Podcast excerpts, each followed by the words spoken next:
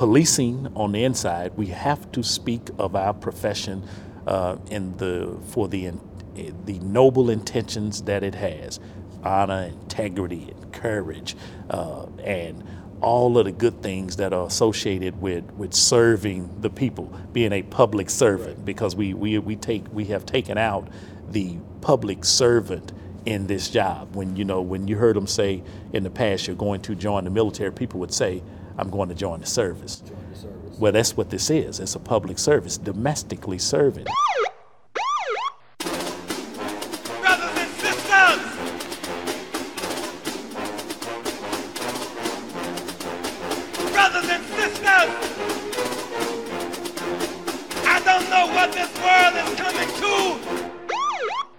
You're listening to the Black and Blue Podcast, a discussion and celebration of the roles of African Americans and other minorities in U.S. law enforcement. Your host on the Black and Blue Podcast is Dale Peters, a law enforcement professional with over 20 years' experience in the business. Hop on board this Black and Blue train of interviews, current events, and pop culture conversations. So get ready. The Black and Blue Podcast is coming at you right now. Hey, Black and Blue fam, how you doing? This is Dale here from the Black and Blue Podcast, where we celebrate diversity in U.S. law enforcement. Thank you for joining the show here today. I appreciate each and every last one of you. Hey, if you like this kind of content, make sure that you hit the, the like and subscribe button right down here on my YouTube channel. And if you listen to me on your favorite podcast platform, make sure you, you rate the Black and Blue Podcast five stars. And uh, hey, make sure you check me out on any one of my fo- social media pages for even more content. You can find me everywhere at Black and Blue US. So as you can tell, today I'm not in my usual setup. I am out in the field, and uh, I got a real good one for you here today. I am live, coming to you live from the Prince George's County headquarters out here in Maryland, and I got a real special guest for you. So everybody, without further ado, let me bring on Chief Aziz uh, I'm sorry, Chief Malik Aziz. Let's give it up. I got through that all right. I, I, you good. I, am trying. I'm trying. How you doing, Chief? Good morning. I'm doing well. Fantastic. All right. All right. You know, no complaints. On, yeah. thank you for coming on the show. I appreciate you for having me. Yeah. You got a beautiful building here. I hear it's uh, it's uh, remodeled or, or, what's going on here? Yeah. They did a total renovation, remodeling. Uh, you know, about you know 18 months, 24 months ago. Uh, so they put us in this beautiful building. I think it uh, speaks well to the caliber of men and women uh, who serve the citizens of Prince George's County really well. You need a place that represents your, your brand. It's yes, nice. yeah, I, I, love it. Uh, can I stay here? are you hiring?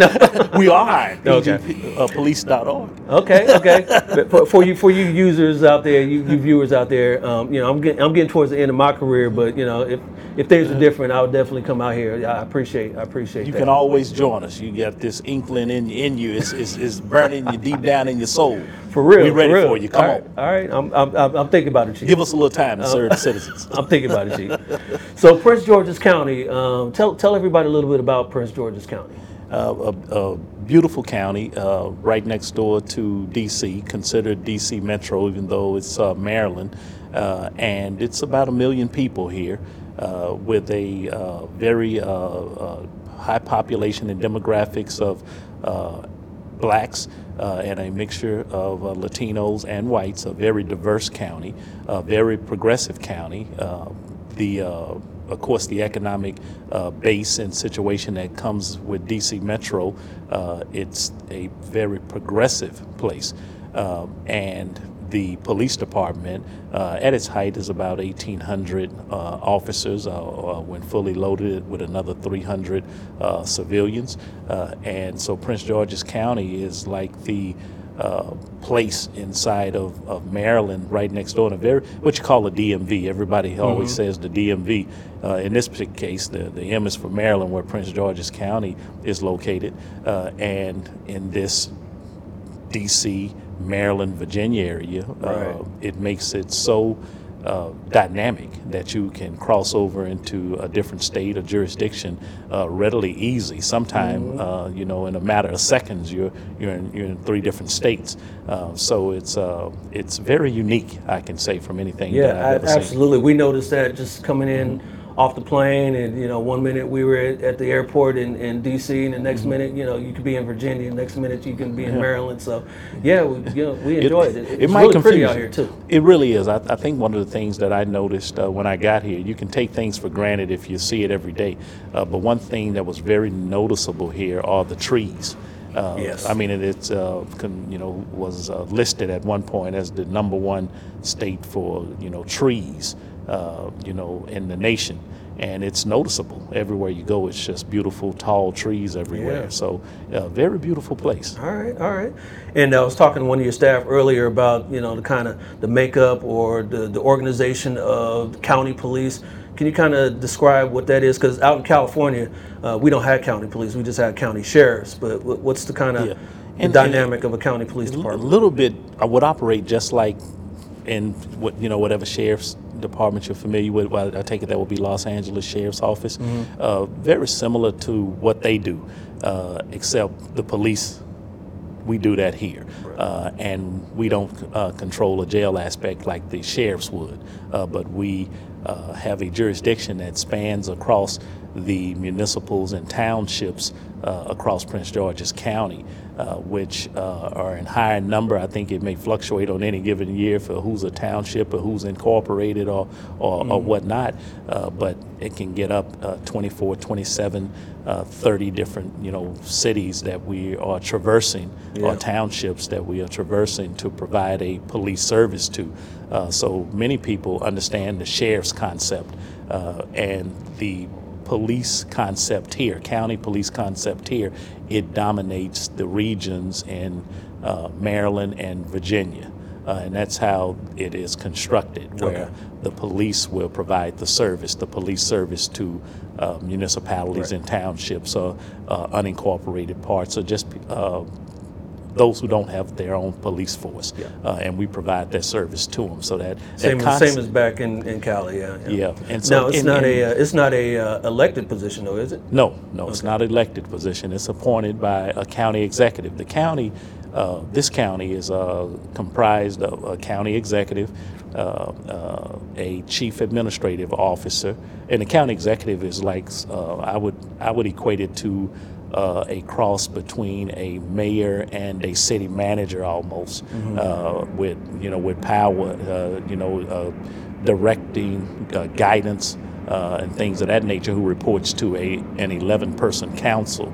Uh, and in the county itself, who operates the county, is the chief administrative officer, and then a deputy chief administrative officer over public safety, which I fall under as a police chief. Okay. In, inside, so it's com- it's very similar uh, to you know which names are different, but this is the construction out here on the uh, east eastern Atlantic Yeah. seaboard. You know, it's Okay, just it's like that. But if that gives it any context for the viewers and uh, and listeners, uh, that the county executive is very powerful, and they would be similar to a mayor and a a, a really powerful city manager. Gotcha, gotcha, gotcha.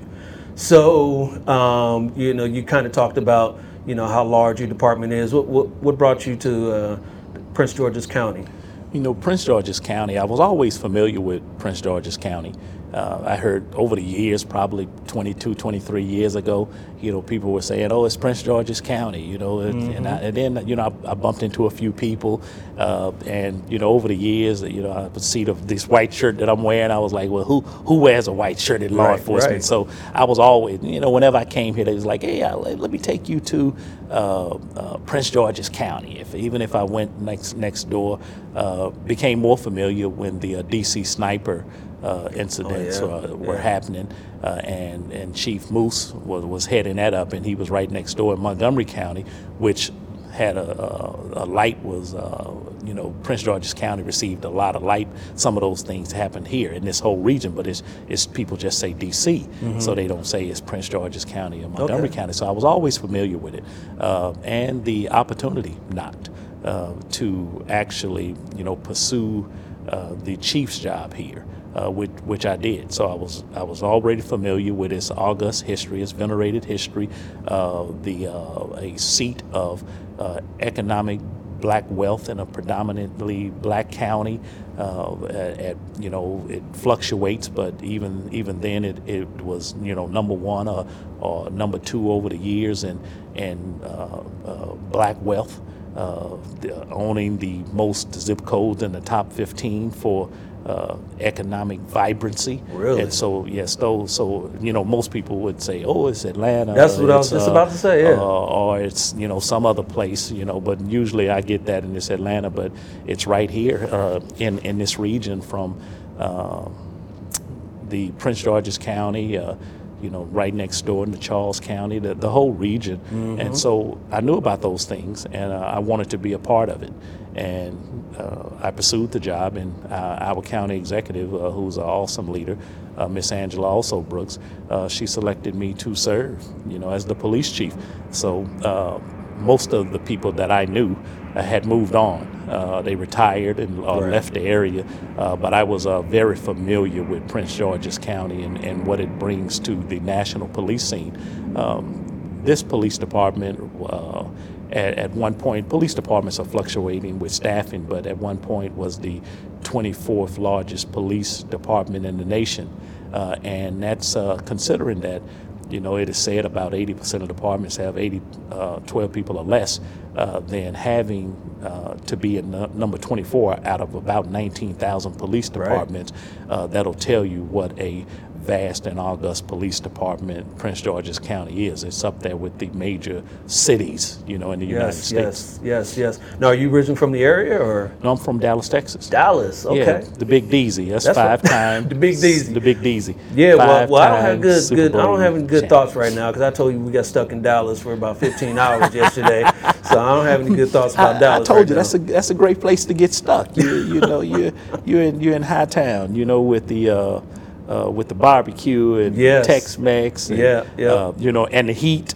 Uh, you know, right, and, yeah. and so all of that is down in, in Dallas. But I stole that from your West Coast guy from Ice Cube. He calls it the Big, big Deezy. you know, he says I'm in the Big Deezy. Okay, oh, so, so you know a little bit about Cube. Yeah, Okay, just a little bit. just a little bit, just a little bit. All right, all right.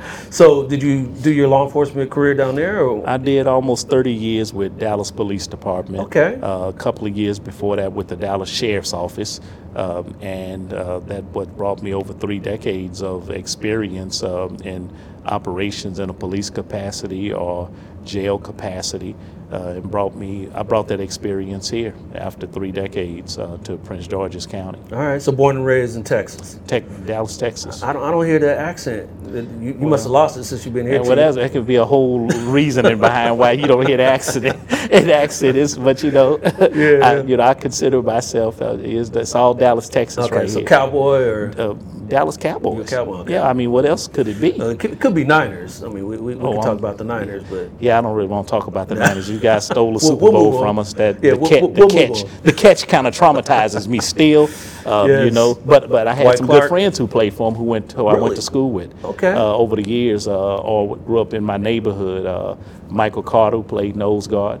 Uh, Chet Brooks went. We, uh, we played in, in Carter High School. Played. Uh, he was uh, ahead of me on Carter High School football team, but we played in the same right. the years. Um, and uh, Michael Crabtree. Okay, Uh, yeah. So a few of those guys are So you got mixed Carter. loyalties is what That's. Dallas Carter products. So you know, whenever they're playing, you know, if they're not playing the Cowboys, I Yeah. have to go for them because Okay, you all know right. Dallas Carter. You you seen Yes, it? You yeah, know, yeah. Friday Night Lights. Yep, uh, yep. You know, uh, thirty for thirty. You know, Carter High the movie. you know, Okay, yeah, yeah, I've, I've heard of that school before. Yeah, yeah. Well, in Texas, I mean, high school football is like king out there, Yeah, right? it's king, and, and, it might be God if you let Right, it be. right. You know, Yeah, it's, it's- it's a uh, different animal. Texas football it dominates the the landscape. Uh, Yeah. You know, from from East Texas to West Texas, North and South, football is it is king. Yes, So yes. uh, Friday Night Lights is is very serious in Yeah. in Dallas, Texas. we and- were and out other places. Back in September of last year for for one of my cousin's weddings, Mm-hmm. and just driving the freeways, we'd see like high school billboards for you know players on high school billboards for football players. And like, Yeah. wow, they take the high school football seriously out Yeah, here. it's, it's very serious. Yeah. You know, I don't I don't think anything is more serious than football. You know, in Texas. So, Yeah, you real. know, you, you have a few things, but when you start listing them, you know, it's up there. Now, did you know. play? Yeah, I, I played it. Okay. I, I could play a little You bit. You play a little bit. I could play a little What, bit. what position did you play? Well, I played played backfield, uh, running back, slot, and I played uh, linebacker and free safety.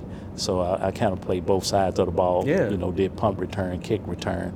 I was pretty vicious. Yeah, okay. All right. I'm a nice guy now. and how that work out for your knees now, though? It, it wasn't good for No. the knees. It wasn't good for the body at all. I, you know, it, it- it's funny. I was just yesterday. I was I was looking, and then I was looking. I said I had a turf burn right here, and I, I was thinking about some. I told somebody one time. They said, "Hey, what happened to you there?" And I was like, "That's a turf burn." They didn't know what Yeah. a turf burn was.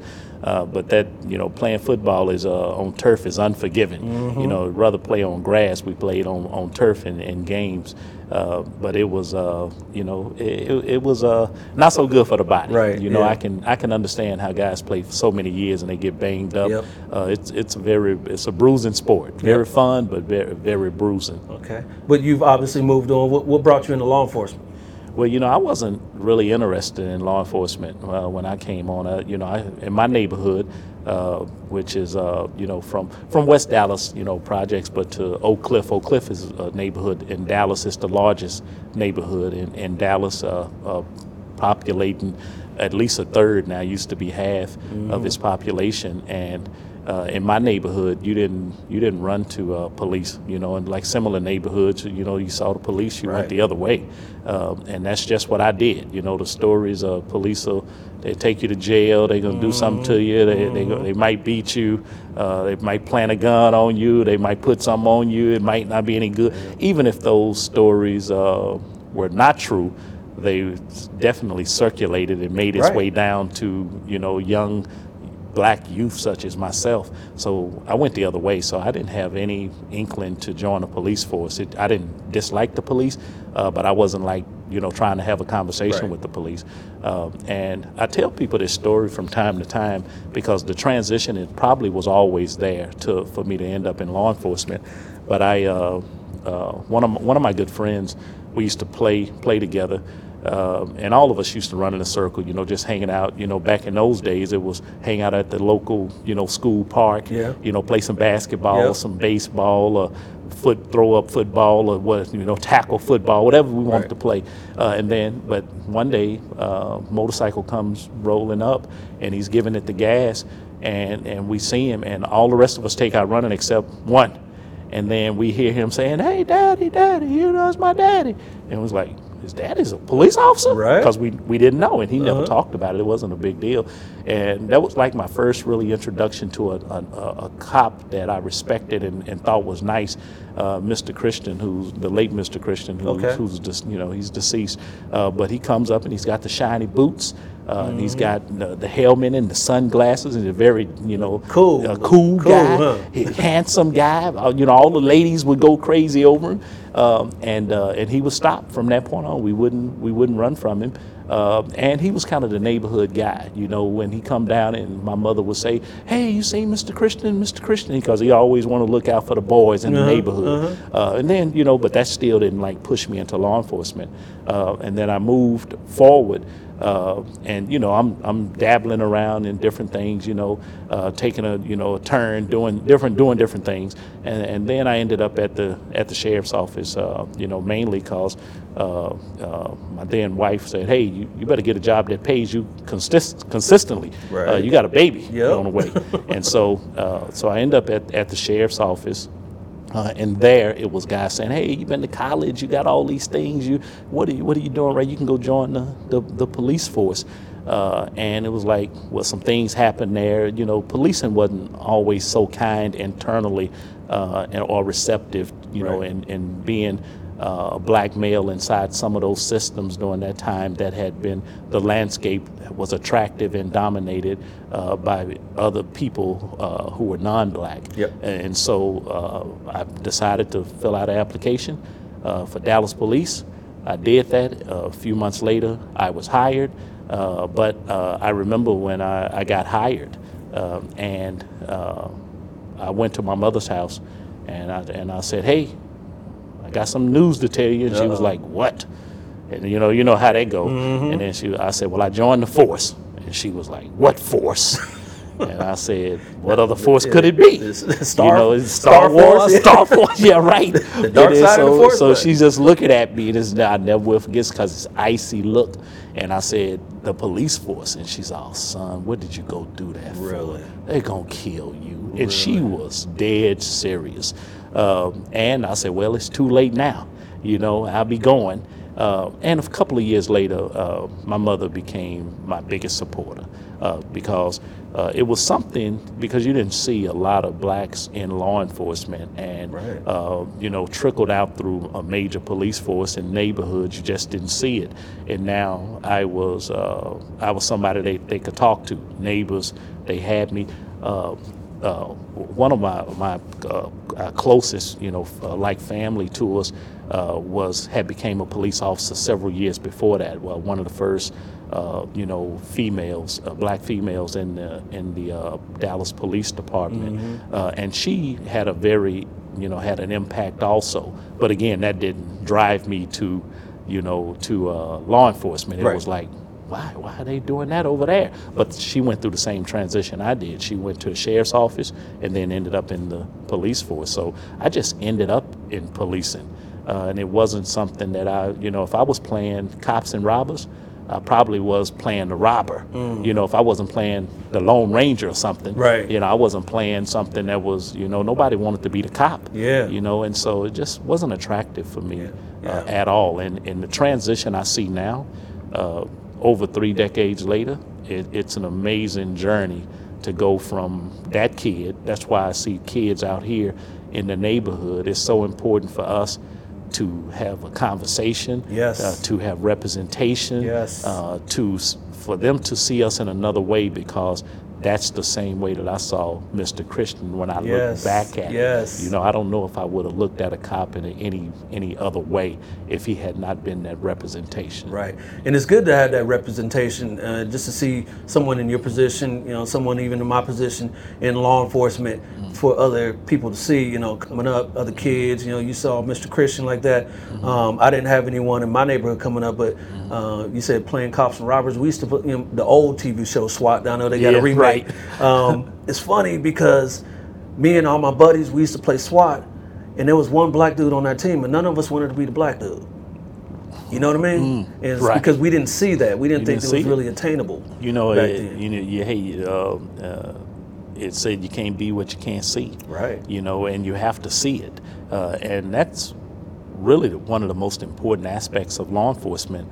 Um, it's that's why wearing this uniform with pride, wearing this this patch and a, and a brand, and representing policing, uh, that it is bigger than myself, uh, and the challenges that that that are ahead for us, these major challenges. Uh, if I'm not that representation right now, then who is? Yep. And so, it's, you know, just looking back at it, uh, you can make a journey and never see, you know, uh, the, you know, it's like going to playing in a championship game. Most people would, you know, it's great getting there and they want to, they want to win, but what they will say is, it was the journey, you It know. journey. And uh, the journey I look back on, I don't think if things would have happened very differently, uh, I don't know if I would be sitting in this seat, you know, right now, or if I had just made a decision to accept the sheriff's office, where would I, where would I be? Right. Or if I had just made a decision to go on another route and pursue uh, another career, uh, what would it would have changed, or, or what lives uh, have I touched over the decades now that would have been, you know, very different for me. So it was for a reason that I'm here, Yeah. uh, and the reason why I ended up in law enforcement. Yeah, I mean, you obviously made a, a good decision. You know, you're here now, so I'm here now. Yeah, I'm in the wonderful, greatest, you know, county, Prince George's County. I don't, Right. I don't think I could have ended up in a better place. Yeah. Um, you know, many more places I could have ended up. Uh, I don't think any are better than Prince George's County. To, to in at this day and time, uh, in 2022.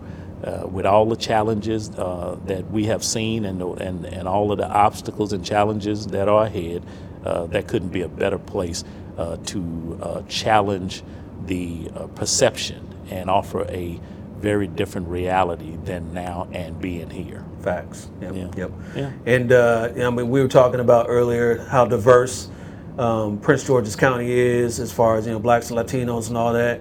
And uh, what's what's that kind of look like in your department? Is it Yeah, kind of mirror the, we- the community? Well, it's getting there. uh, it, it has been lacking uh, in some areas that the uh, population uh, demographics of black officers uh, does not equate to uh, what is the demographics for our county.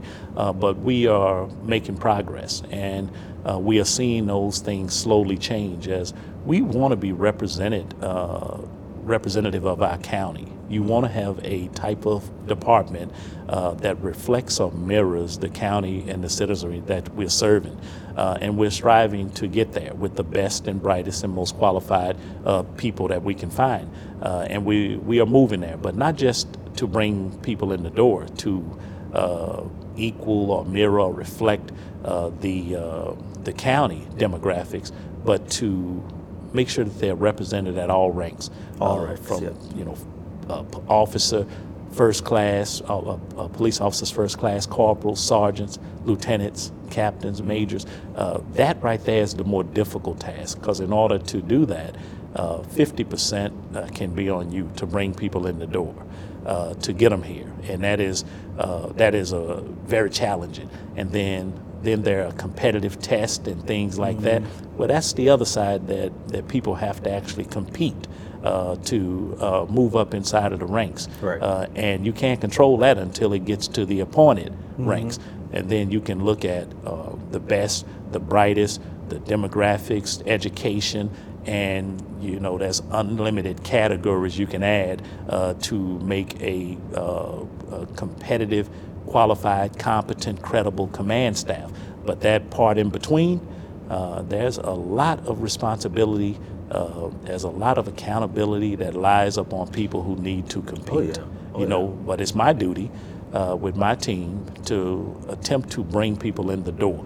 Uh, but with 19,000 police departments and people having a perception that there's a national policing force, uh, which is not true, um, anything that happens a miles away yep. uh, will affect you in your yes. recruiting effort. Yep. And we have been affected by things that have been outside of us. Not that we haven't had our own problems in Prince George's County, uh, but you don't want to be affected uh, by something that happens in Minnesota uh, or New York or, or Ohio. Uh, you, you would like those things if you're going to have them at all to be in your backyard so that you can deal with them effectively. Uh, so that's compounding our interests.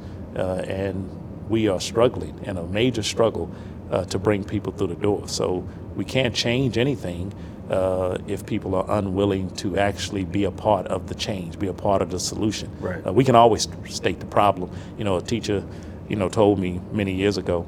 Uh, you know, I was when I was in school and we were uh, in algebra, and she said, uh, you're, you're, spending uh, too much time on the problem. You know what the problem is. Work on the solution." Okay. And I yeah. think I applied yeah. that to every single thing that I do. Uh, that I can hit the problems all day. Now, what's the solution? What's the you know, solution? give me some solutions because that involves some work. That yeah. involves some thinking. That involves a, a pattern, a trend, a plan, an action. Something has to occur. Right. But just stating the problem that's easy. Anybody yeah, yeah. can do that. So, so now, now trying to you, you know the problem of getting you know more minorities in the door. Mm-hmm. How do we how do we solve that? Well, I, I, don't, I don't think it's any. Well, if we can solve it right now, we'll be billionaires most likely. no doubt, uh, no doubt. You know, we would be rich and probably wouldn't be sitting here. Uh, the well, I, I, I, I think I don't know what island I would be on helping you resolve exactly. these problems. Uh, I think you know, it's so many solutions to it, but one is uh, in order when there's a perception and there's a reality, and then there's the reality of the perception, which is very true and real. Yep. Uh, we ha- we have to combat that. We have to stand up. Uh, we have to be in the face of that. We have to change the paradigm uh, of people who interact with us. Uh, that's why community policing is so important. Uh, that's why community engagement is so important. It's why uh, instilling a sense, uh, a very real sense, actual sense of procedural justice to yes. treat people with, with dignity and, and respect and give people uh, a, uh, a voice in the process. Uh, all of those things are important for breaking down barriers and moving moving forward and having a real understanding and being being truth, uh, speaking the truth and being truthful to uh, the residents in which we serve is that we are not the panacea for all problems that are, that are existing in the community. Uh, we are not uh, the total solution to what plagues your community or some things that have been going on for decades. Uh, we are we can be a very real uh, solution in helping you in a partnership that is 50-50 to resolving those issues, which means in order to help us, then two things have to, they, have to occur. One is policing on the inside. We have to speak of our profession uh, in the for the the noble intentions that it has, honor, integrity, and courage, uh, and all of the good things that are associated with with serving the people, being a public servant. Right. Because we we we take we have taken out the public servant in this job. When you know when you heard them say in the past you're going to join the military, people would say, "I'm going to join the service." Join the service. Well, that's what this is. It's a public service, domestically serving. And that service, the police who are already here inside the profession, 900,000 police officers, we have to speak uh, with one voice to say, join this noble profession. And we believe in these things the ethical, uh, the, the uh, being uh, moral and upright and, and honest and all those things that's 1st and and on the the outside we have to have a a citizenry that says it's okay to be to serve. It's okay to be in the police service. They have to say it. They have to believe it. Right. and we have to get find common ground just like we're talking here. We have to get this close have a mm. conversation and say that policing is a viable profession. And you know people who have the right mindset to serve the residents. And you have to say policing is a career It that you can actually help change things. Those two things have to occur among the many other things that are occurring because people are not Yeah. sending their Yeah. their children to law enforcement. They're Right, not saying go that's- go be police officers. Exactly, I mean, police that- officers are not saying go be police officers. You right know, that so- part right there. I mean because that's a tough road to hoe because you know uh, nowadays yeah. Nowadays you know people don't in, in all walks you know not just Mm-hmm. in minorities you know we got the you know caucasians that don't want to be in police you know, Mm-hmm. maybe it's just a millennial generational type of thing Mm-hmm. um, they have different approaches to what they they feel a career should be and, and maybe we need to evolve with the with the times what do you think about that Well, I think we have, you know, poli- one good thing about policing is that we have always evolved and adapted, not without a fight, not without Not struggle, without- yeah. not without a challenge, but we will, uh, as I, I say, you know, you talk while you walk, and that's part of the process with policing. Uh, you know, to have these two things that you know the police officers struggle with, and if you know if you help me resolve this, then we can we can go in the right direction. And that is uh, what I say about police is uh, the two things that they hate most, and that's things to change and then things to stay the same. So at the very same time, they hate both of them, which prevents us from from having to move forward. But the uh, the evolution that we are evolving with the mindset that we are looking back there, and we see the evolution, but we discount it. And I and I'll say these things uh, for evolutionary purposes. Uh, what did your police force, if you go back and research it, wherever uh, you were living, uh, how did it look at the time? Who was it? Who made it up?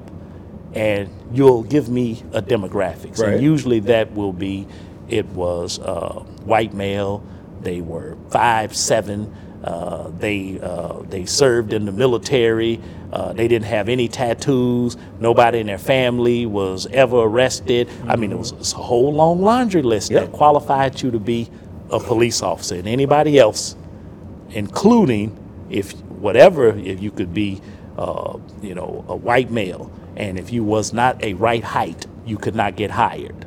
And even then yeah. that now look at it now. Look at your police forces now your police departments now and look how diverse they are and look how they reflect. So that's a adapting that's evolution. Is. and you look at we used to walk then we, we rode horses Uh, we had cars. We didn't have radios in cars, mm-hmm. and you had MDCs, uh, um, uh, MDTs in cars.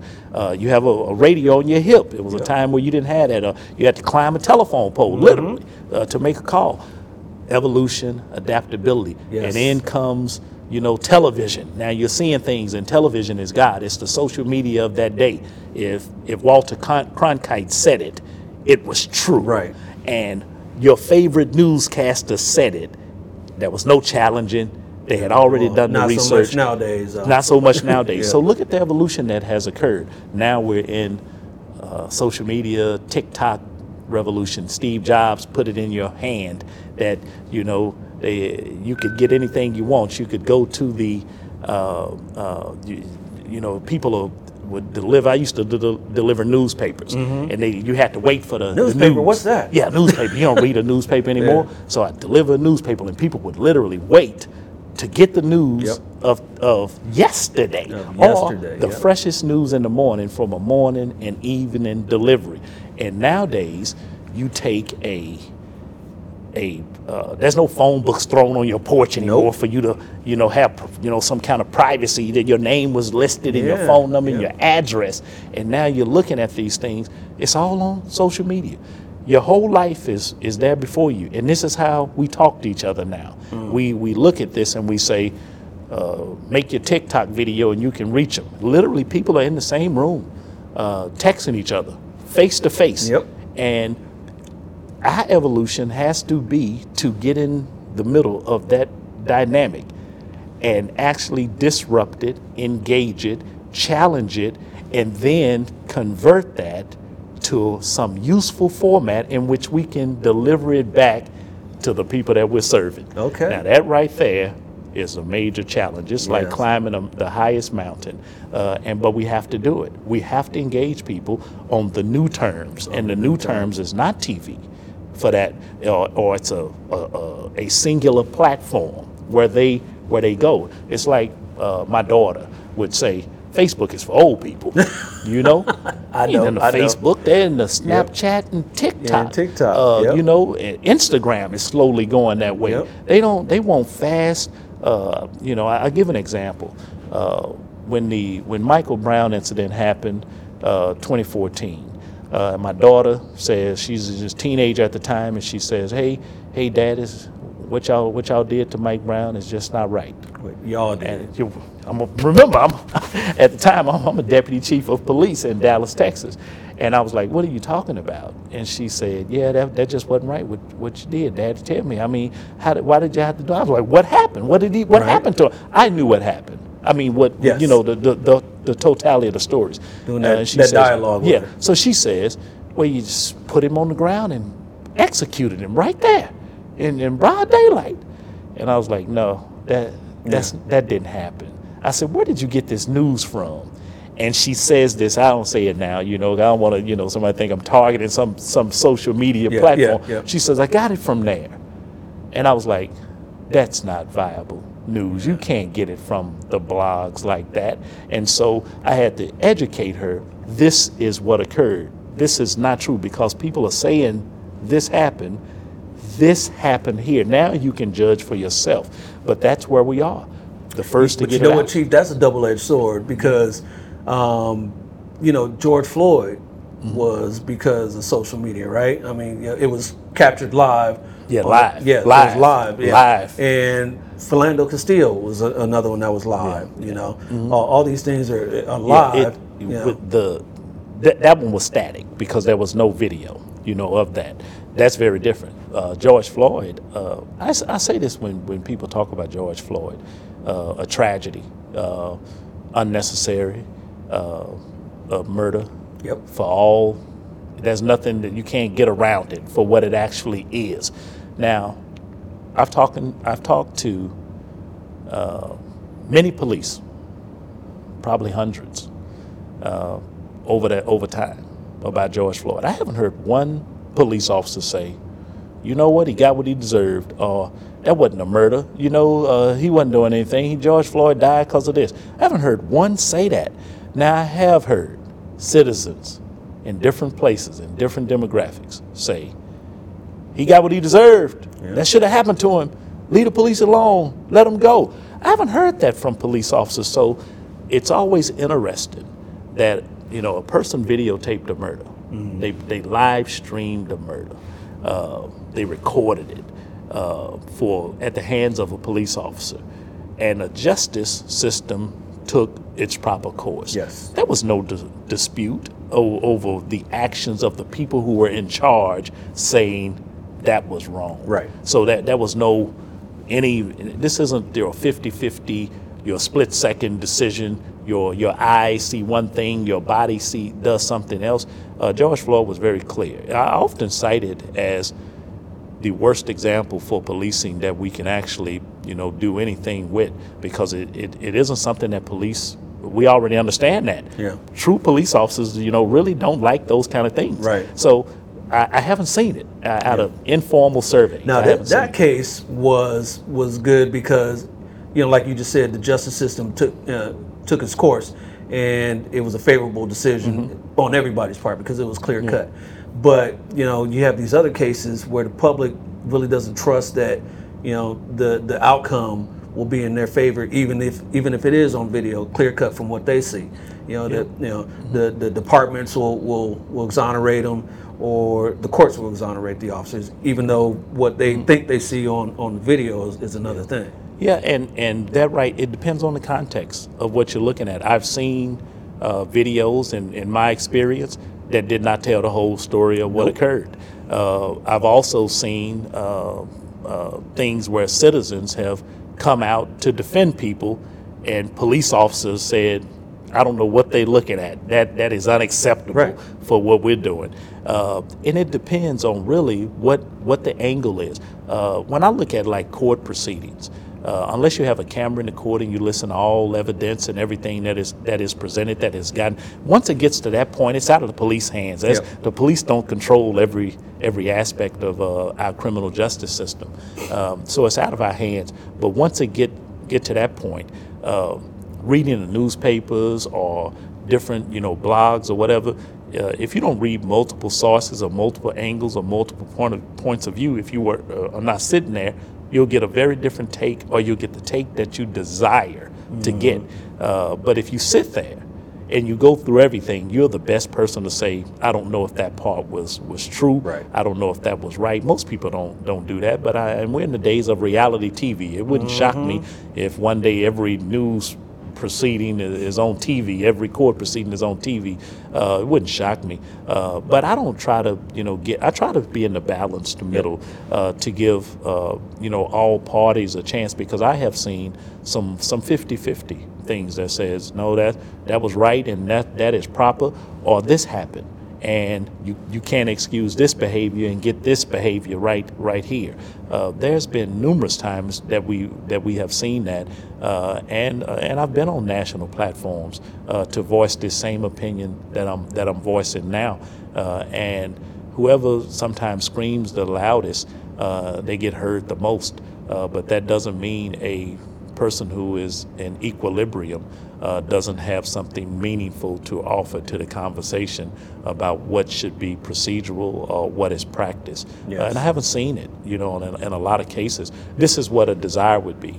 Uh, that, you know, policing uh, sometimes, uh, in, in, well, in, in all instances of force, uh, I haven't seen force be used in a in a way that people say that was that was beautiful, that was great.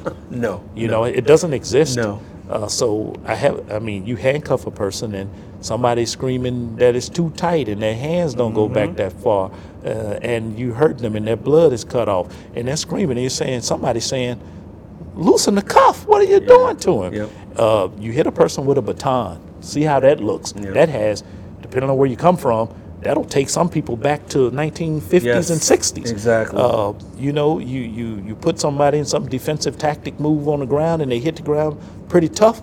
Does does it did, does anybody saying what a what a what a beautiful takedown the police officers did? They're not saying these things. Uh, and God forbid you you know uh, you shoot them.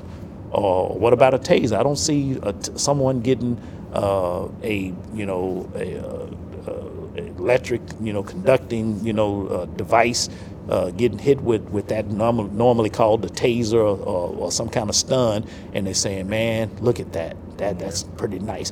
It does not exist in, in, in the way police officers are used force. What, what does exist, though, uh, in this game, in this, this, this, this massive game of, of, of how we perceive things, is that is that brutal?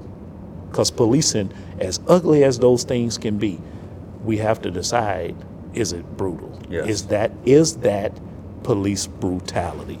Did you use force unnecessarily? Unnecessarily. Did you exceed the amount of force that you that you should have given? And was it malicious or was it a training problem? We have to answer those questions first before we say they shouldn't have done a person like this. You Right. know, and I would say considering um, the first thing you want to hear from, uh, the first person you want to hear from, if you see something that doesn't sound right or look right, uh, it is the police chief. It is the spokesman for the city or the county in which the, you represent. It is not anybody else, because I know people will run to the local union or association representative and get their take on it and say, see what the police said? Well, the official voice of the police is the police chief and higher. And so if you say, I disagree with that, and it doesn't look right, and we we're gonna take a hard look at that and investigate that. Well, everyone is, uh, everyone deserves due process. You don't give that up when you join the police force. no, you don't. So there there is a fine line for saying that those things, but there are some things that are clear that you'll say, and I've heard that even when you brought up George Floyd. Uh, you know, Chief Arradondo was was was really clear once he got the facts what that was. It wasn't any wavering, you know, let me see, you know, what'll happen. It was like, hey, Yep. that was that was wrong. You don't need a long drawn out investigation, but there are some there are some places that have rights, you know, internal rights that, that are given to them by law. And then there's the Constitution. Yep. And then there the same things that would be afforded to any civilian, they have to play out. And we shouldn't let prevailing, you know, aggression or attitudes sway us from that. What we expect is justice. Yeah. But just Yep. go back to what I first said. Yeah. Ask yourself those questions. Does, is that brutal? And was it unnecessary? Yeah. When, when you spoke about uh, earlier about you know the, the the just process, you don't give that up just because you become a police officer. One thing I've heard is when there's an incident, uh, a use of force incident that, that's controversial, is the media, whether it's the media or it's the police, on the suspect side or the, the, the citizen side, their their back history is always brought up. Well, you know, he was, you know, he's been convicted this many mm-hmm. times. That you know, he's he's been and had contacts with police this many times. Mm-hmm. And but when it's a use of force incident, and the police is a suspect, and officer is a suspect, that same thing isn't brought up. You know, we, we the, the chiefs will say no rush to judgment. You know, the mm-hmm. investigation has to take its course, and they see these two different sides and these two dichotomies dichotomies here. Yeah. How, how do we rectify that? Because you know the police, you know the, the, the the public is saying it's not the same playing field. It's not transparent. Yeah, I, I think I, I kind of spoke to this earlier uh, when I when I talked about there not being national standards in policing. There's no national police force. The the the founding fathers of, of this country saw fit not to have a national police force. They could have for various reasons. Yep. Uh, but uh, since there are no national standards, we literally go on uh, 19,000 policies about what that should be. Um, uh, my take on it is that it, it sh- the record should be released. Uh, even here in my very own department here in Prince George's County, uh, who operates under a very different, you know, set of, uh, of procedures, uh, being a, a collective, you know, bargaining state Right. versus a right to work state, which is very different. So most people don't don't think that when they think policing. Uh, but if you're in a in a, a state that it can be governed by CBAs, a collective bargaining agreements, uh, then that becomes part of the process in which a negotiation has taken place. Yes. So it wouldn't matter what a police chief said if if the uh, the legislative body of the state has given those rights to a county or a local entity to say you don't have to release those records, doesn't matter what a police chief would say. Police chief can say all day, I want to release those records that I think we should. But that law But that law- says no. Now you go to a, uh, some other state and a right to work that's not governed by any kind of meet and confer agreement or, or a collective bargaining agreement by association with that city or county.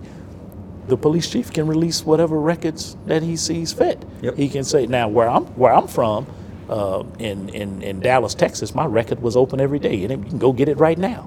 It's uh, it it was my internal affairs record was open for the world to see as a public servant, my record was open. My my discipline history and my uh, my uh, award history, my commendation history, yep. same record. It was there, and it's very different in places that are governed under a different way. And I think that confuses people. Right. And and we do a disservice uh, because we don't educate people enough, or we're not trusted when we deliver you that message. Because now, even here, uh, things have changed in here with the with the reform law. Uh, but if we say the law prohibits me from giving that record out, uh, a police chief could do that if he wanted to. I mean, probably won't be employed very long after that, or you'll be sued, or you'll cost the county a, a lot of money, or the city a lot of money. It just doesn't pan out. I know what people would desire and what they want, but the first place to change those things in in in states that are governed like that is the legislative body. Right. It is not to fight um, you know, out in front of the police station Yep. and say, "Let me, I'm gonna protest against you until you give me those records." Yeah. Uh, you're in the wrong place. It's not going to happen uh, because you have a duty and a responsibility to the governing document, which the people elected to people to give that right. Right, yep. So you know, it, so many ways. Go- There's a process. That's a process. There's a And so I, process. I look at things uh, in in that way. Uh, but again, the failure is an understanding that it's 900,000 police. It's it's, uh, it's almost 19,000 police departments. It's different states with with different uh, governing institutions that have given rights. It's So, so let me ask you, you know, because you brought that up uh, a number of times in the interview, 19,000 different departments, all these different uh, 900,000 officers. Do you think maybe there should be something in place where there's a national, at least a standard in, in training and, and, and qualifications and all that sort of thing? Yeah, I do. I think it should be. I think that the governing uh, bodies of august of venerated organizations like International Association of Chiefs of Police, uh, Major Cities Chiefs Associations, Police Executive Research Forum. Uh, the uh, I mean, that's that's probably a hundred organizations, but uh, about six or seven core organizations that should be involved in saying these are standards. The, this is what you should be doing. Right. And uh, I think the federal government has a part to play in that too, from the Department of Justice to give. I think 21st century policing, uh, the the task force done a lot of that work uh, with the recommendations. They done a lot of that, adopting them. Some of those cost money, but they laid the foundation for that to become these are standards. And now we have templates all over the place. We have policies all over the place. And we need to say these are best policies. These are best practices or promising practices.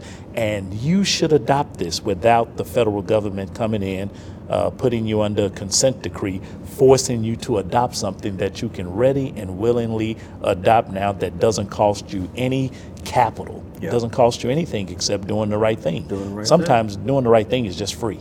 It doesn't cost you any money. Yep, that you know, part. and so yes, I do. I, I don't know. I could, you know, go, uh, you know, gr- go to great lengths to explain that, but I agree with it. I think we should have some things should be in a national policy or national direction, uh, and that is what should be challenged when, when good, righteous people are looking to see what was actually done. That they should look towards that and say, was national standards and best practices followed? And then ask yourself again, is it a training issue or is it malicious? Yeah. Yep. You know, Agreed. important thing to ask. Yep, agreed, Yeah. agreed. All right, so earlier you were talking about, you know, social media being the big thing with, um, you know, with our youth today and, you know, departments needs of, of getting into it. And back there, I see behind you, you know, all the platforms that you guys are on. You got yeah. the platform. Yeah. You got uh, you know TikTok and Instagram and the old Mm-hmm. folks Facebook and all that. you, you do anything on, on on TikTok? Uh, you know, I'm not a big. T- I, I, I have you don't TikTok. get out there and do the dances No, no, no, no. See, I, I've never seen that end well for a police chief. Right. You know, I, I, I, I joke with people about this. They was like, "Hey, uh, you know, we had National Night Out a few Yeah. weeks, a couple weeks ago, um, and some people was like, "Hey, you gonna dance? You go?" Every time I've seen a police chief dance here, you can't win, and here's the problem with that. Not that you can't dance, you know, try have some Uh-huh. fun, but there's always this group of people are saying, "Why is the police chief dancing when it's violent crime happening over here? Why is this a murder happening over here? I got robbed last week. Somebody stole my purse ten years ago, and and what? do you, you just don't. Yeah. These are very. I mean, and it, even though it can be true, and, and or uh, it's not really uh, targeted at you know, it's targeted at the uniform and the position. Uh, so I would rather not, you know, go down that road and start thinking that if I make a great TikTok video, it's going to go viral and somebody's going to join the police department because the police chief can dance. Well- you know, it just doesn't doesn't work that way in reality. Well, then how do you guys use TikTok in, in your department? then? We, you know, we're, we're Or- trying to or all the social media. well, medias. I mean, I think we're we're doing a really great job of uh, you know how we use Facebook for what it what it is, and Instagram, uh, and and posting on Twitter. I think we probably do Twitter better than than, than most. You know, from from posting blogs and information. You know, Those real yeah, time. information. Uh, those are real things. Uh, we're still navigating our way through uh, the TikTok and the Snapchat and, and seeing how can we best use that. Uh, I think the the reason why uh, there has been, uh, you know, it's fun. Now, don't get me wrong. A lot of departments meeting the challenges and all those things. Uh, it has to have something breaking down barriers. Have That have part. a uh, has a viral video caused you not to have a protest? Has, has a viral video of dancing and, and, and doing something, you know, in a comical sense, has that had a great impact on what the true engagement should be?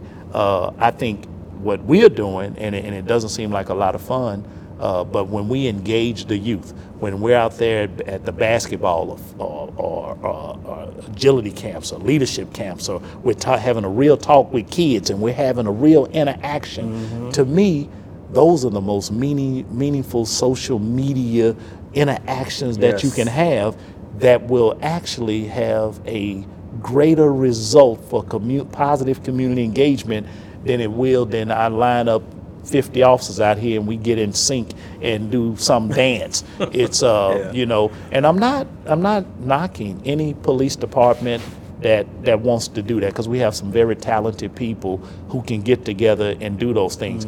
I'm saying that's not the end all be all to it. We have to have more substance in a community that we are talking and engaging with each other uh, to have a better understanding of what type of police community relationships we're going to have and what kind of community safer, better, uh, uh, positive environment for for adults uh, to live and work and for our children to play and Right. for all of us to be entertained. Yep. And if somebody can bridge that gap between me for for for having that kind of platform and doing that with it versus having a platform. We just got through talking to some youth, youth uh, some young people the other day, some youth the other day, and it was real talk. Our second real, real talk conversation, and we interacting, but that that won't bode well. So, but that interaction right there is going to have decades of influence Yes. on young people Yes. and no one will remember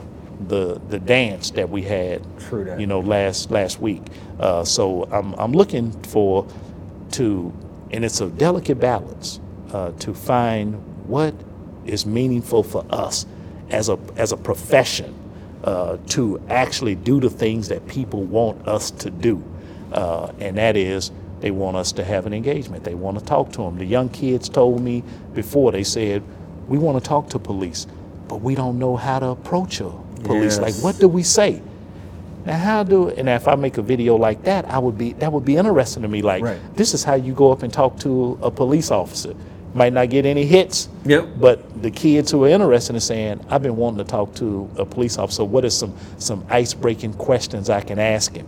Because most people don't know what to ask. They ask you about the gun you carry. Yeah, yeah. You know, that just just made me think of something. I spoke to somebody a while ago, and they were talking about you know videos like that, um, talking about you know how do you approach police. But he also he and his department also put out videos on how to interact during uh, enforcement stops. Oh, yeah. You know what are you supposed to do, what you should do, best practices. Um, and and, and we again we talked about when the fight is not not on the side of the street or, or not in front of the police station, Right. but in court. You know, let Yeah. the officer if you Well, think something uh, something wrong is happening. It's, it's, it's funny you should say that because that's part of the talk with the youth, the real talk.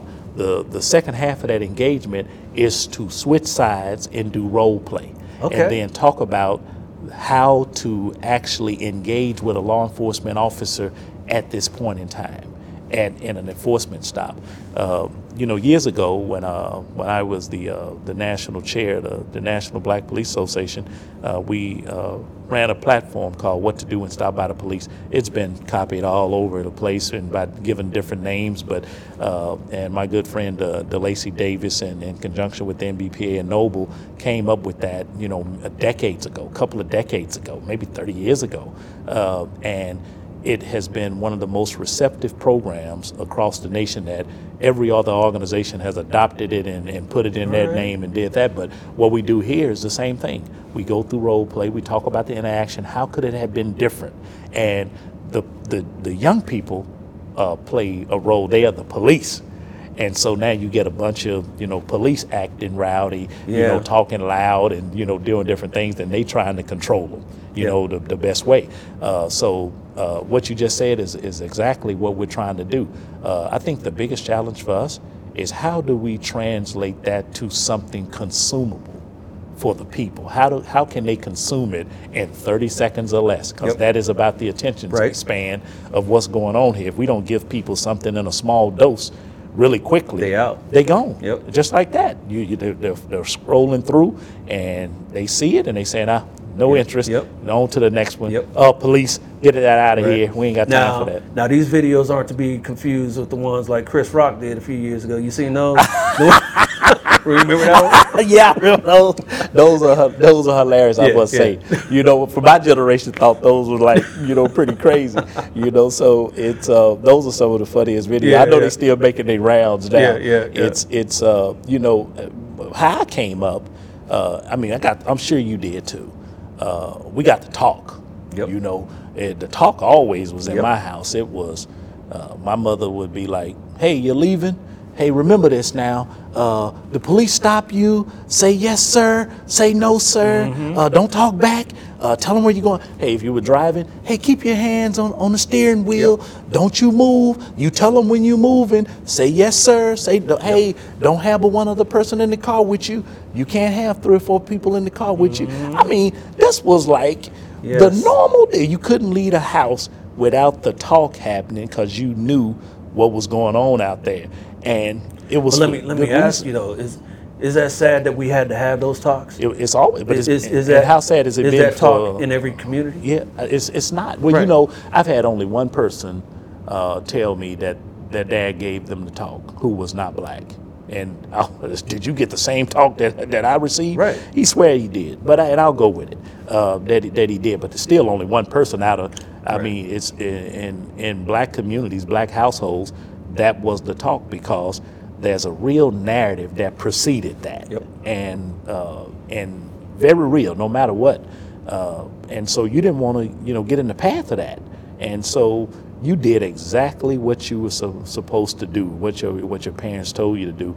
Uh, and everybody who I know and I grew up with, or who grew up in black communities, was given the talk. Everybody, uh, and it's a normal thing in, in black communities. So, uh, you know, one goal is to one day uh, eliminate parents having to say that to young children. Uh, and I can tell you this: I've received calls over the years uh, from from all around the United States when I when I wore a different hat and you know same hat when as a deputy chief, but uh, as the chairman, they would call me and say, "Thank you so much." thank you. I heard you on NPR. I heard you on, uh, you know, another national news outlet, uh, and they would say, thank you. That benefited me. I talked to my son, or the pastors would call me and says, you know, that program you guys put on, that really helped us, and it helped me with my kids. So it was it was meaningful for us to say, just do this and, and survive an encounter, even though it can be positive, because we make literally millions of, of traffic stops. We have millions of engagements per year. There have been some estimates that say we make over 375 million contacts per year. By any measurable standard, uh, the negative interactions would be less than 0.01% or so when you look at the things that are considered to be negative, and that is a very serious incident what happened between police and a and a citizen. Um, and some of those have been, you know, when, when the citizens have been aggressors, others have been unarmed people, uh, mostly uh, uh, unarmed black individuals. Uh, but when you look at the amount of contacts that happen, uh, they've been overwhelmingly positive. So there must be something else that, that is happening. That engagement, uh, we have to talk about the high uh, engagements that are tense, that are in places that fill in the pulse of a neighborhood. That's that's true. You know, every neighborhood. You talked about Philando Castile earlier, uh, and I remember sitting in my office, you know, that day, and and the new national news is coming on, and I'm looking at you know Philando Castile, and like many others, you know, we we gauge it, and I'm and it's a the disturbing part of it was that you saw that and I had a believability in it to say what I heard the girlfriend say because mm-hmm. I have a, my own believability, you know, meter. Mm-hmm. Uh, and then I said, "It's hot. It's it's it's very it's getting hot. Uh, it, the, the the atmosphere is hot. Yep. Because every neighborhood has a has, you have to have your finger uh, your, uh, on the pulse. And I, I told I called one of the lieutenants in and I said, "Hey, tell the guys to be be safe. Tell it tell the guys to be safe." uh, it's, it's going to be rough. Tell them watch themselves when they when they when they're out eating, watch their back, uh, and watch what's happening out there. This, the situations are rising, and people are, are really frustrated mm-hmm. now. Uh, and uh, July 7th, 2016 happened in Dallas, Texas, where you know uh, uh, five officers the were officers, killed. Yeah. Five officers were killed. That's the same deal. The, the, the pulse, the, the temperatures were rising. And when temperatures rise, then and you don't have your finger on the pulse, that becomes one more ingredient into the recipe for disaster. And that's what that's what you have. Yeah. You have whenever we miss the finger on the pulse of a community, whenever we're not having dialogue with the right people, whenever we're not building uh, or, or, making deposits into uh, you know, for a base that's equitable. Whenever we're not engaging in community engagement, whenever we're not practicing procedural justice, yep. uh, whenever our use of force, you know, complaints are, are, rising, all these things are just ingredients into a recipe for disaster. And you, it's easy to find yourself into a very precarious situation, or, or I would say a quagmire. Right. And it's going to be problematic for you as a police chief and your police department. I, I think I'm confident that Prince George's County is on the track to doing those things the right way, the right way. You know, and that's difficult, but the right way. Yep. And it mm-hmm. sounds like you, you, are on the right track and, and you're being a big part of that. Yeah, well, try, try, we're trying to get there. I don't think, uh, you know, with the men and women who, uh, who serve the residents of Prince George's County, uh, nothing happens without them. Uh, you know, some of these systems are very frustrating. Uh, you know, the cycles, the, the frustration, the, the limited resources, uh, you know, revolving door, uh, community complaints, all the concerns. But with all that in, in their face, the ones who have stayed and endured this most challenging time in law enforcement, uh, in Prince George's County being no exception, uh, we wouldn't be moving forward without the hard work of those men and women. Uh, they're everything. Leadership is one thing, uh, but the uh, putting your, your feet on the ground, your, your boots on the ground, uh, and making meaningful engagements and, and doing things the right way is what propels us into a very professional police department. I'm proud of it. I'm proud of the men and women who are serving too. Yeah. Amen. Amen. Mm-hmm. Love it. Love it. All right, Chief. I appreciate you coming on to the show and uh, you know get engaging in this dialogue and this conversation with me. Um, but we're not done yet. Remember, I told you Oh, we got, man. we gonna have some some some questions for you. You real not quick. finished with me no, yet? I'm not done. Nah, nah, nah. Just, yeah. uh, just rapid fire questions. I call this my black and blue round. So um, Are you gonna be participating in rapid fire? uh, I'm gonna ask the questions and you real quick. So you out here in Maryland now. Um, so uh, in the DMV as we call DMV. it, as you call it. So uh, you you got to give up your your Dallas, your Cowboys loyalty here and tell me Ravens or, or Commanders. Formerly right? I, I'm, I have. I'm, I guess since you put me on the spot, that's the ugliest one. Uh, commanders. Commanders. Oh, I'm in, the, I'm in. they in I'm- the same division, the- though. But the stadium is right here in my Oh, county. well, okay, well, So, yeah, you got FedEx Stadium is right here. All right, all right. that was a no-brainer. Yeah. Um, bucket list, bucket list place you'd like to visit. Bali. Bali. Okay. Yes. Yeah. I'd love to go there sometime too. Um, you ever been in a place like that? That you- No. No. All no. right. Okay. Prince George's County. All right. I'm sure you, you'll get on that. Um, person that you'd like to meet that's still alive today. Oh, that's a tough one. I met a lot of people. About dead. Anyone? Anyone that's no longer with us? Oh, if I, if yeah, dead. I, uh, Nelson Mandela. Yeah. Yeah, I almost met him twice. Wow. Yeah. Didn't didn't link up though, huh? Yeah, well, you know, got canceled one time, and then the next time he got sick, a few months later, uh, we couldn't meet with him because he wasn't health wasn't there. Uh, so uh, they got, you know, it was going to get rescheduled, and a few months later, uh, you know, he was gone. Oh wow. You know, so I missed that opportunity. Okay. All right. Um, so other being named chief, what's the biggest career accomplishment you've had? Being the uh, director of the Dallas Police Athletic Activities League. Okay. I know some people are gonna say he's not gonna say national chair to NBPA. yeah, I had a pleasure serving 110,000, you know, primary, uh, predominantly black law enforcement officers, but affecting those kids uh, uh, meant uh, the world to me. Wow. Yep. That's that's great organization right there. Um, most influential person in your career to you? The most influential person in my career was uh, like well, it's probably two people, but the most influential for me was uh, David Kunkle, my former chief, uh, and uh, Floyd Simpson, the, the late chief and good friend and mentor. All right. Um, favorite guilty pleasure? Ice cream. Ice cream. Yep. Favorite flavor? I got three. Not 31. My favorite though is probably uh, strawberry. But even though I, I love butter pecan and uh, and chocolate and, and vanilla. And right now is the weather Yeah. for it. I'm, I'm an ice cream. I, I hate somebody's gonna get me for this one. I know it. Uh, if you hadn't been a cop, I know we kind of talked about that. What, what do you think you'd be doing? I've probably been the world's greatest uh, DJ, Uh-oh. producer. Okay. Something, something in So- so music. you- it probably would have been something music. in music. All right, all right. It would have been something to- in music. We have to talk about that off the air. Definitely. Yeah. Uh, last movie you saw? Shawshank Redemption. What? Really? I mean, what you mean? The last movie at the in show in or the the theater, last movie in the theater, in the theater? theater. I hadn't been to the theater in a while. I don't Really? know. I, hadn't, Wow. I hadn't been to the theater in two years. Wow. Okay. Yeah, well, since- I mean, since yeah, the pandemic. since the pandemic. Yeah, I mean, so, but I watch stuff on uh, on the streaming platforms. Definitely. Okay. Yeah. Uh, since you're talking about music, who's your favorite music artist or group? Uh, my favorite artist is probably uh, hip hop is uh, probably uh, Jay Z. Probably my favorite. Okay. Uh, you know, it's uh, he wa- you know watch this. I'm Roc Nation need to come and find me. The uh, it's uh, but that's my, my favorite. Okay, You know, alright. hip hop hip hop is my favorite, so I'll just go with hip hop. Man, I love to hear that. Love to hear that. See, and, and those are conversations that people need to hear. Mm-hmm. Is that you know people in the uniform and people that all the way up with the bars on their collars and stars on their collars, um, like hip hop too. And we Yeah, like the same sort yeah. of things that everyone else likes. Yeah, Yeah, yeah, with- yeah. with you people know, too.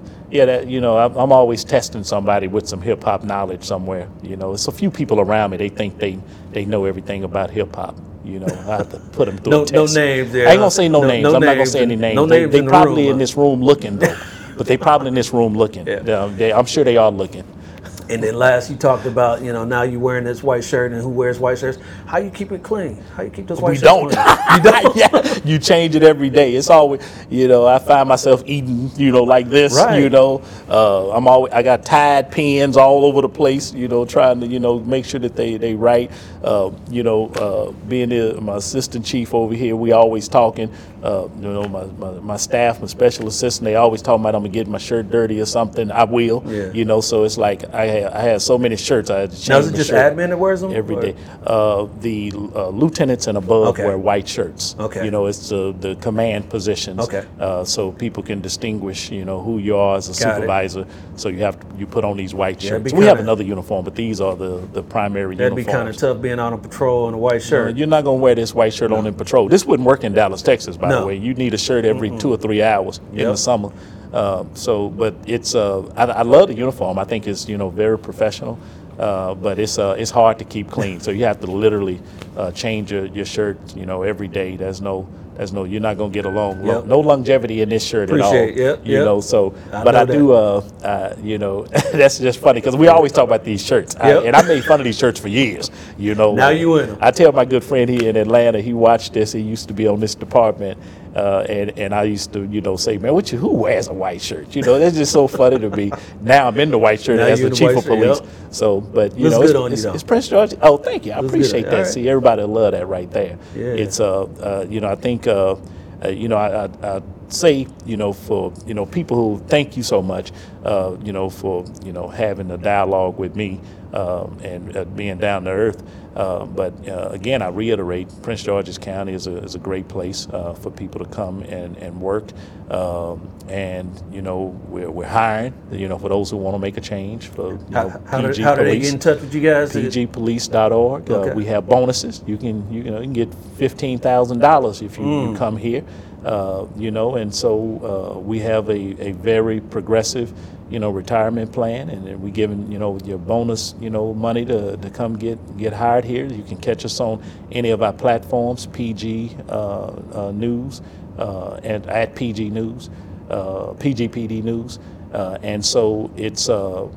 If they look that up, they can find us anywhere. I think that uh, they would be very happy uh, to come join a police department that is uh, that is uh, going in the right direction. So uh, having a meaningful conversation to see, you know, just who we are, uh, to join a, a group of professional men and women who are down to earth, uh, who are, you know, uh, mothers and fathers, and, Yep. and you know, and, and, and family people, and, and just working and trying to make a living in a great place in a, in a great part of the United States. Absolutely. Yeah. All right, Chief. I appreciate you coming on and uh, sharing all this with us. Well, thank you so Yeah. much for having me. Had, had a good time with you. Thank, you. you. Thank you, Chief. All right. That's what's up. I hope you guys enjoyed that conversation with Chief Aziz over here at Prince George's County, Maryland Police Department. If you guys enjoyed this conversation just as much as I did, hey, make sure you click that like button on my YouTube channel or rate it five stars on whatever podcast platform you're listening to me on right now. This is a great conversation, and Chief Aziz, I, I really appreciate you allowing us into this beautiful facility, beautiful facility, to uh, to have a conversation with you. So again, if you guys liked it, hey, click the like button, and I'll be back in two short weeks with another conversation just like this one.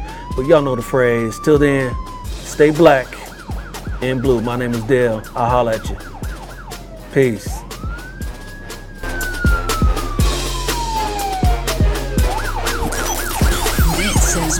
D Entertainment presentation.